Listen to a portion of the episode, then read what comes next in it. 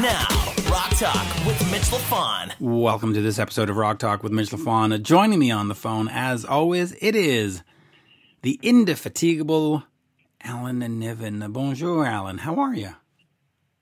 I'm good. How are you today? Good. Good. I'm I'm I'm thrilled. We we've been having a, a good weekend. We recently put up our INXS Andrew Farriss interview, and of course, we're back uh, this time with Ben Wells of the band Blackstone Cherry. They have a new album out called The Human Condition. And this is what I find interesting with this band. They have literally been around for 20 years. So early, you know, 2001, 2002. And yet, for many people, they're still kind of like a new band and they're still sort of finding themselves. And um, what do you think of a band that's sort of always been in that that that second gear. They, they they're not arena bands, but they they got a strong following. They've got a cult following. As a manager yourself, or formerly as a manager, what would you do to to to get them into first gear and get them, you know, into an arena or get them into larger places? How, how do you sort of what's the game plan? Well, there's, there's a couple of ways to look at it, and we were talking with, um, oh, forgive me, that wonderful guitarist from Jethro Tull. Remind me of his name, please. Martin um, Barre. Um, Martin Barre. What a guy! And I'm sure, and I'm sure it's forgivable that I forget because I'm old and ancient and got big old holes in my head. but part of the conversation with Martin was that uh, in talking to him, I, I pointed out that he reminded me of a period of time in the United Kingdom where there was a division in how you looked at bands. And there were the commercial bands, the very notable and successful ones, but the ones that were uber cool and the ones that you really went to different places to go see were quote unquote the underground bands. And part of the um, element of the underground band was, um, and of course, you know, I'm sure there was a degree of, of obvious posing at the time, but it was a sense of here's somebody who's into their music for what they say in their artistry, and they're not trying to sell out, and they're not trying to conform, and they're not hitching themselves up to a marketing machine. And I really believe there's a place for that kind of band who is quite happy not to be a part of the machine and not to be a, looking to grasp on on on the brass ring with calculation and strategy and whatever it takes, but are happy to be themselves, happy to be working, happy happy to have a certain following, and are basically an underground band. And you know that's cool. I mean, you, you got to evaluate it you know, certain bands are determined to climb to the top of their mythological mountain. Of course, when they get to the top of their mountain, they find it doesn't exist and it's a myth. But you don't have to be groping for the brass ring to be a valid band or a valid musician. No, you don't. And and it just it just and by the way, I'm not trying to suggest that Blackstone Cherry is not successful. I mean, they've obviously been around for 20 years, so they're doing something right. And listen, they they've had albums that have been at number 28, at number 22, at number 40 in in Billboard's top 100 or, or sorry, not the not the Hot 100, the uh, Billboard 200 albums chart is what I'm trying to say. So so they do well and you know they do they do the theater tours and they do you know the the 2500 to 3000 kind of seaters and stuff but it, it's that's really healthy. Yeah absolutely absolutely. It, but my point was that you, you know to get to madison square garden to get to yankee stadium it, it really is rarefied air. So when you see a guns n' roses or you see a metallica or you see you know madonna or u2 it really is sometimes very difficult to get to that next that next echelon. And so, um, anyway, the band the band is moving along and, and doing great. And the new album, uh, Human Condition, is really worth checking out. I mean, that's that is really why I decided to do the interview. You know, the label reached out and sent me a, a stream of this, and I was like, okay, well, let me have. And I listened to it, and I went, oh, oh, okay, this is really good. Yeah, I'll, I'll give these guys a shot. You know, I'll, I'll talk about them. Let's let's you know get get let get me Ben. Let's talk with Ben. And so it's it really is worth checking out and, and, and a great band. But uh, there you go. Um, oh, I was going to say one thing. They are from Edmonton, Kentucky, and I was like, there wait, there's an Edmonton in Kentucky. All right, but you Darling, know, there's a Paris in Texas. I know, and and there's five Montreals in France apparently. So, you know, And isn't there a isn't there a London in Canada? yeah, there's a London in Ontario, and you're just like, oh, and there's an Ontario in Yeah. California. It's all screwed up. I got to tell you, there, there really should be a register, like a copyright thing, where you have one name and that's it. You can't use it again. You can't be like, hey, I'm in Paris, uh, Texas. Uh, no, no, you no, there's one. Uh, anyway, but uh, I was just going to say when I think Edmonton, I think Edmonton Oilers, of course, from Alberta and hockey, and and we're in this period of no hockey, and it's really, really hard. Please come back, NHL. You you can't leave us like this. This is too much. Uh, I, I, Well, in the inter- in the interim, you can watch soccer from Europe. They're playing the games, even though they're playing them in empty stadiums. um, You know, you I'm sad, not desperate. Pretty good soccer. you can see some pretty damn good soccer being played. Yeah, yeah, yeah. I'm sure. I'm yeah. I'm uh-huh. Uh, what I was gonna say though is I think there's a conspiracy theory. I, I think that it's, it's, it's the Toronto Maple Leafs who control hockey, as we know, at least in Canada. They're not good enough to win the Stanley Cup, so I think they're they're making sure that there's no. Um, you, you see, you can't lose the Stanley Cup if you actually didn't play for it. So I think it's the Leafs that are preventing hockey from from happening. It's not a COVID thing. Well, it's, it's a Toronto Maple Leaf thing. The, the poor old Toronto Maple Leafs. I think the last documentary made about them was entitled "50 Years of Failure." Oh, they, oh, hold on. I, I, oh, actually, there's a website uh, or a Twitter account of called I think the, the the last time the Leafs won the cup or something, and they da- they da- they post daily and go, "It's been twenty thousand days since the last." It's the greatest Twitter handle ever. Anyway, uh, let's get over to People, pe- Yes? people were wearing top hats when the Toronto Maple Leafs last won a cup. listen. Uh, people were using rotary dial phones when they won the cup.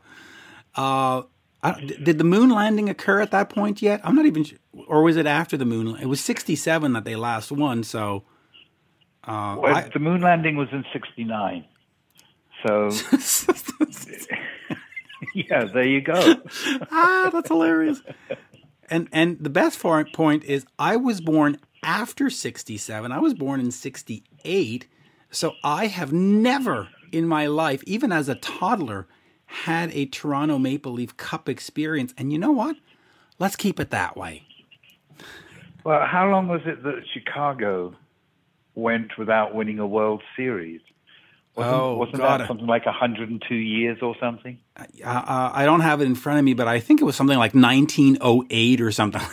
So, good. Yeah. May may may the Maple Leafs enjoy the same success as the Cubs did for the same amount of years because I will be dead by then, which means I will have never seen a Stanley Cup championship in Toronto, which means I will have died happy. So, uh, uh, has nothing. So speaking of the human condition, that will be my human condition. Happy. Uh, let us get over to uh, Ben Wells of Blackstone Cherry. Take it away, Ben. We're speaking with uh, Ben Wells of Blackstone Cherry. The new album is called The Human Condition. Uh, as we say here in Montreal, Ben, uh, bonjour. How are you? Comment allez-vous? I'm very good. Thank you for having me. Yeah, absolutely. So, uh, you know, the band's been around going on almost 20 years, and I've always watched the band's videos on YouTube and stuff, and I've always loved it. But uh, the record company sent me the human condition to check out before this uh, this interview, and I put it on. Uh, you know, no no preconceived notion of whether I'm going to love it or hate it, and I just put it on, and I, it, it was it was amazing. I mean, the, I I got through the entire first song, and then I got to the the second song.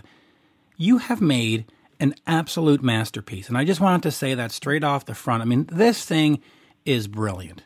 Um, so congrats. I, Thank I love you it. so much. Yeah. Thank you.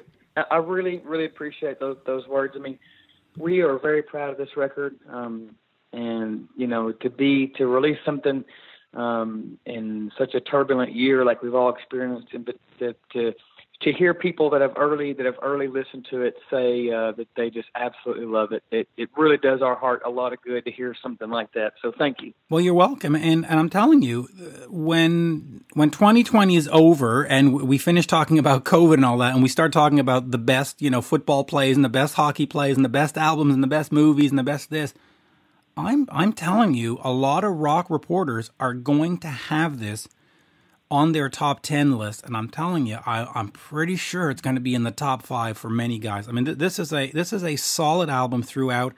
There is no clunker you know there's no like oh well we have eight great songs and a couple of filler. There's no filler. Um, so so let's start with Thank that. you.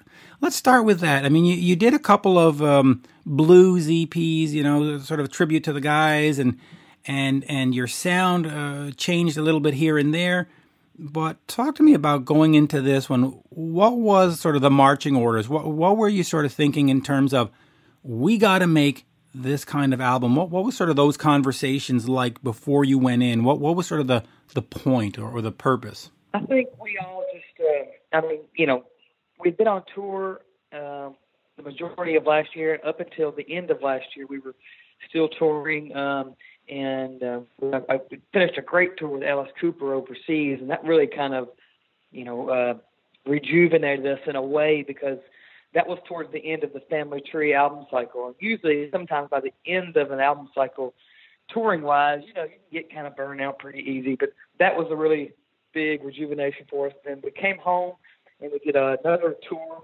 Um, started in Iowa and ended out in, went out to California and came back and we ended in our home state of Kentucky, and that was really nice to do.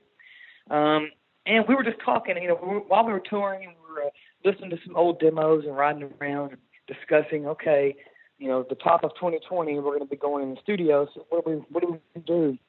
And while we never really try to, you know, um, preconceive the album, um, you know, we never want to like sit down and make it a uh, calculated thing because that'll take the the inspiration out of it once you get in the studio. You know, you just kind of want to let it be what it what it needs to be. Um, but we did say we wanted to make a a big, loud, heavy rock record, um, and not sacrifice melody, of course, and some of the ballads we love that kind of stuff as well. But we knew we wanted it to be just uh, you know a little snapshot of some of our best pieces of all of our albums put together. Um, and that's what we did when we, we were off to the races, and then everybody was kind of on the same page, just sonically, um, with how we wanted it to sound, all of the tones, and uh, it came out, and that, we're just super proud of it. Well, you should be. Uh, I mean, I've heard it; it's great. Uh, quickly, you mentioned touring with Alice Cooper, which, as an Alice Cooper fan, I got to say that's got to be pretty cool for you. But Blackstone Cherry is is not a band that is going to be a top 10 Billboard 100 band. You're not a singles band in a sense. So touring is incredibly important for what you do. At least that's my perception. This year has been a, sure. an incredible cluster, you know. Um, what does it do for you as a band and, and, and I'll even ask you as a business, as a brand, to not be able to tour the way that you want to, the way that you are used to, the way that you need to to support a new album? Uh, it's challenging. I mean, um, to say the least. I mean, you know, it was a big shock. Mean, to the obviously to not only the world um, fans and everyone, but to the industry. It's like everybody's trying to figure out, okay, well, how do we do this? And I think in the beginning, everybody was, uh, you know, even even though um, we all everybody respected what was going on in the world with the pandemic, you know, and um, everybody kind of played ball for a while, but now I think everybody's kind of going, okay, how do we get back to work? You know, we can't just we can't just continue just to completely stop. You know, um, and so there's been some other venues like we just played a show uh, on Friday night in our hometown, a socially distanced outdoor show. It was absolutely perfect.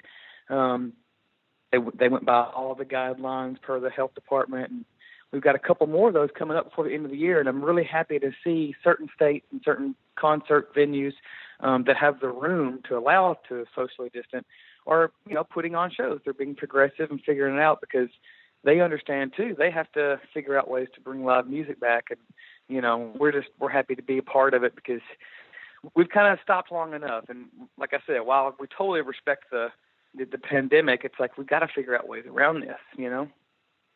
Well, okay, so let me ask you about that and how you figure it out because uh, there have been bands playing. Some have done it very uh, well, socially distanced, the whole thing, like yourselves, like Buckcherry and others. And then there are others, and I'm not going to start naming names, but they've been playing to crowds and people are jammed in like sardines. Uh, what do you? What can you do if you're in a situation like that? Do, do you refuse to play? Do you just play? And and at some point, how how do you get on the road and have these socially distanced? Because if we're not selling full cap or max cap tickets, and we have to do you know 25 percent, how does it become affordable for a promoter to have you win, and how does it become affordable for you to show up? So. So, so what are some of the ways that you have to sort of navigate to be able to maintain uh, the band? I think um, you know you just have to kind of be smart and, and it, you know it, the thing is so some of these venues that are doing um the half capacities even though it might be half capacity um they're selling either like a, a, a table or a pod um and that price is probably higher than it would be a normal ticket you know because it's you're selling a group of tickets.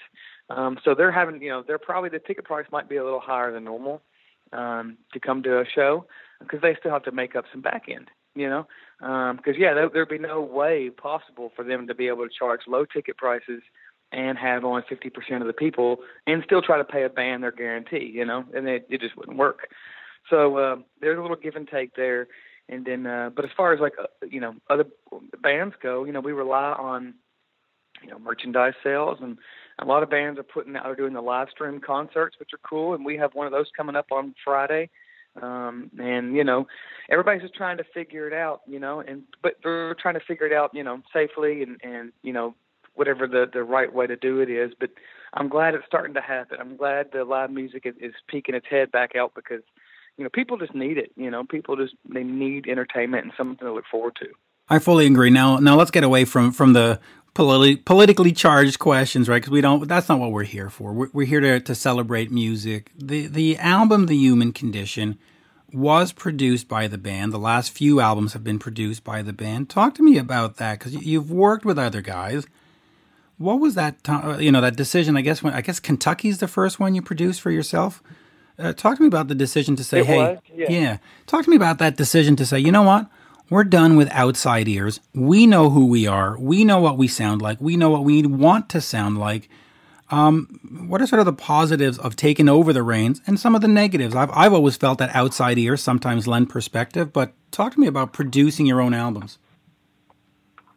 Well, us, we've worked with excellent producers and we have learned a lot of things. But the, the unique thing about our, our band is that even when we're in the studio with producers, the four of us are so hands on and involved. You know, some bands can hire a producer and they turn it all over to them and they just rely on the producer to make the calls and to, you know, come up with a lot of ideas and stuff. And we were kind of finding ourselves doing a lot of that, you know. I mean, with them, of course, um, but I think it came to a certain point once we signed on with the mascot label group who we're with now.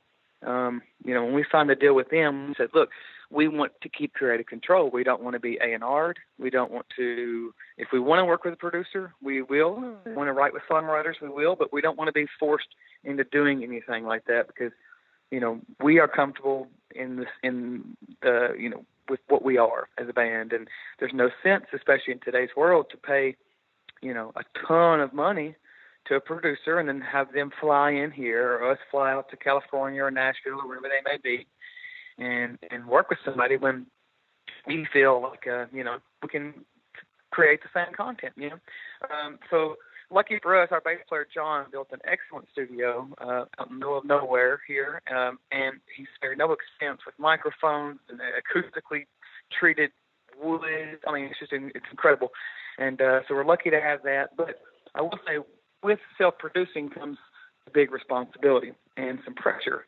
And uh, once we got in the studio, especially on this album, I think especially on this album, we uh, really, really turned up the, the the heat to make sure everybody, you know, performed the absolute best they could. You know, I mean, we would, uh, you know, sometimes you can get it's easy. You know, if you're self-producing, you might you might can slide something under the rug, but uh, with this album, we were like, nothing gets by. You know, no no stone is unturned, no ideas left off the table, and everybody's going to be pushed, you know, beyond their limits to get the best performance. And you know, you have to do that, and it's all out of love for each other because we all want the best. You know, we all, we all want the best product, the best outcome. We're all on the same team, so you know, um, it was quite the experience. But we loved doing it, and we just loved kind of being left alone. Yeah, being left alone is great. Now, there's four guys in the band, and, and so in terms of production, is there one guy that takes the lead? And, and when the drummer says he has an idea, do you sort of just ignore it and go, dude, you're the drummer? Or, no, I'm kidding. I'm, Um, I'm joking. No, no, No, but, for but us, it's uh, you know, uh, but you know, for us, honestly, uh, I would say, you know, Chris and John are probably the two that are the more uh, studio equipped, meaning like you know they're both really into uh, Pro Tools and microphones and all that kind of stuff like that. Um, but when it comes to you know, literally the production of the album, parts, melodies, guitars, I and we're all you know, we're all doing it together. You know, um, uh, we might have an idea for a drum beat for John Fred. Hey man, go try this. And he might have a, a melody or a guitar line for me or Chris or a bass line. You know, um, you know, just because you know I'm a guitar player. You know, you know, we we don't leave any that. We don't have any rules like that. You know, it's like we're all four equals. So like if I've got a drum beat. I'll be like, "Hey, John Fred, let me get behind your drum set and show you this really quick. Try this." And he's like, "Absolutely." You know, 'cause, like again, we all you know we're all brothers. We all grew up together, and we all want the same uh, same thing at the end of the day. Yeah, which is great. Now you you have worked with Howard Benson in the past, uh, nominated for uh, Producer of the Year Grammys, and he's worked with everybody from Canadians, A Theory of a Dead Man, Seether, Hoobastank, uh, Crazy Town, uh, POD. Um, talk to me about working with him, and and what does somebody like Howard teach a band because he, he got you when you were young. I mean, I don't I don't want to say you were rookies at that point, but you were still fresh. Uh, what did he bring to the table? And moving forward in, in, making your own albums, do you look at what he does and goes, "Wow, this is great," or you go, "Wow, we definitely don't want to go." You know, how how, how was it working with Howard? Um, Howard was a, I mean, Howard, yes, he's a, I mean, he's a legendary producer, and he's a very, very smart person, especially when it comes to vocals and melody and stuff. Um, we had a good we had a good time working with him. It was a different experience than what we had been used to, um, because he's got you know a team of guys that he works with that um, you know it's really, I mean this respectively it's like a it's like a factory assembly. You know what I mean? Like assembly line. It's like you know you do this uh, the guitars with this guy, and then it moves over to this, and then the guy's editing drums over here, and then Howard comes in and does the vocals, and it's and they really have their system down pat.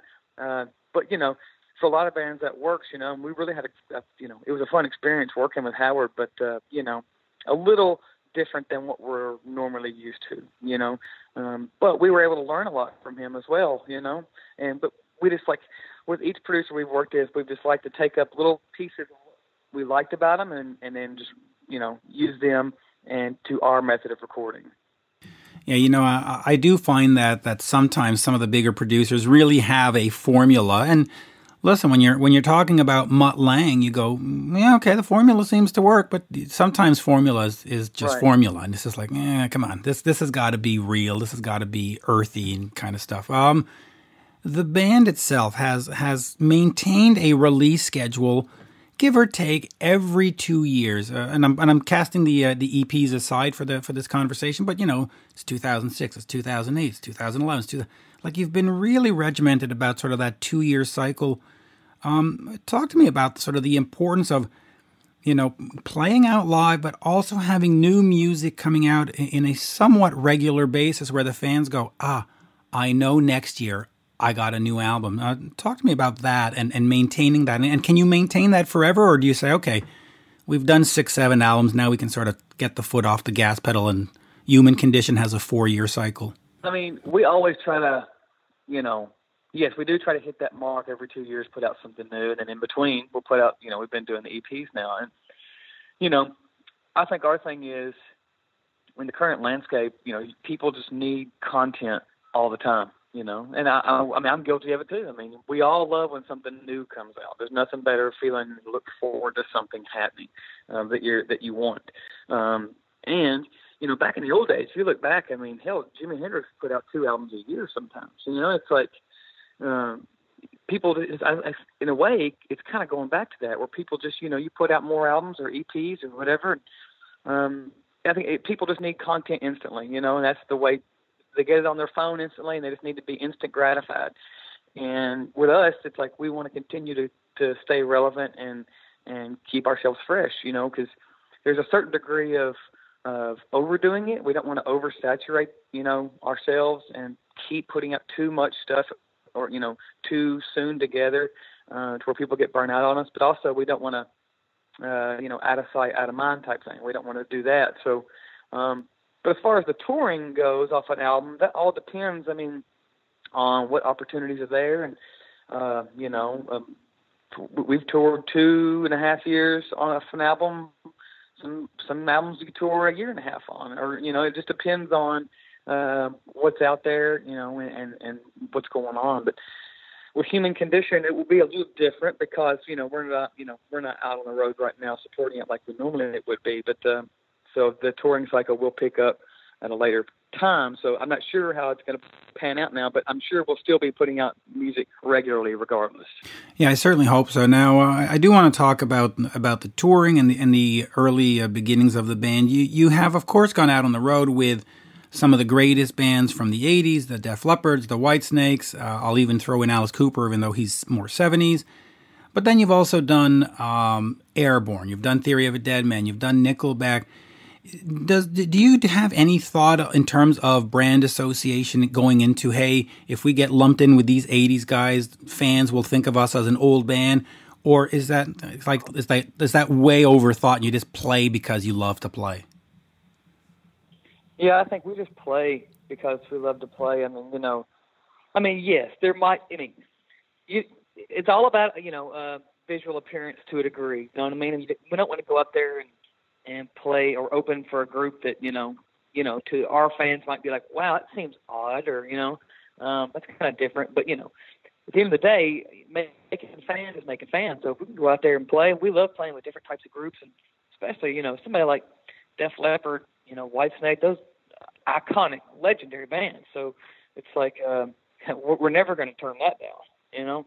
Uh, I think it's all about but it is about being smart figuring out okay what's the best look you know, you can't just take everything that comes at you. You got to be strategic about it. You do, and that's why when you go out with Shinedown or Halestorm, you go, ah, it makes sense. Uh let me ask you about about the beginnings of the band. So you you start off in the early 2000s, and of course, at that time, rock music was certainly not in vogue. It was certainly not appreciated. It was all about you know big beats and and and hip hop and and you know top of the charts was very different.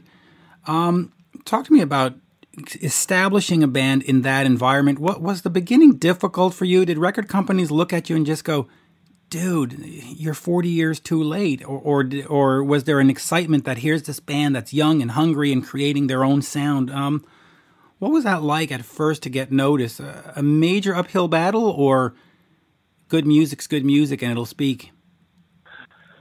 Uh, maybe a little bit of both. I mean, you know, I think you know, in the early days, especially, we would, we would play any and everywhere that would us. And even if we had to make up a, a venue or turn a restaurant into a venue, we would do it. You know, we were just hungry to get out there and play. You know, it wasn't about making money; it was about making fans and, and continuing to play and just get exposure. Um, and I found around 2004, or five ish, when we started to do some showcases and started to talk to some more labels.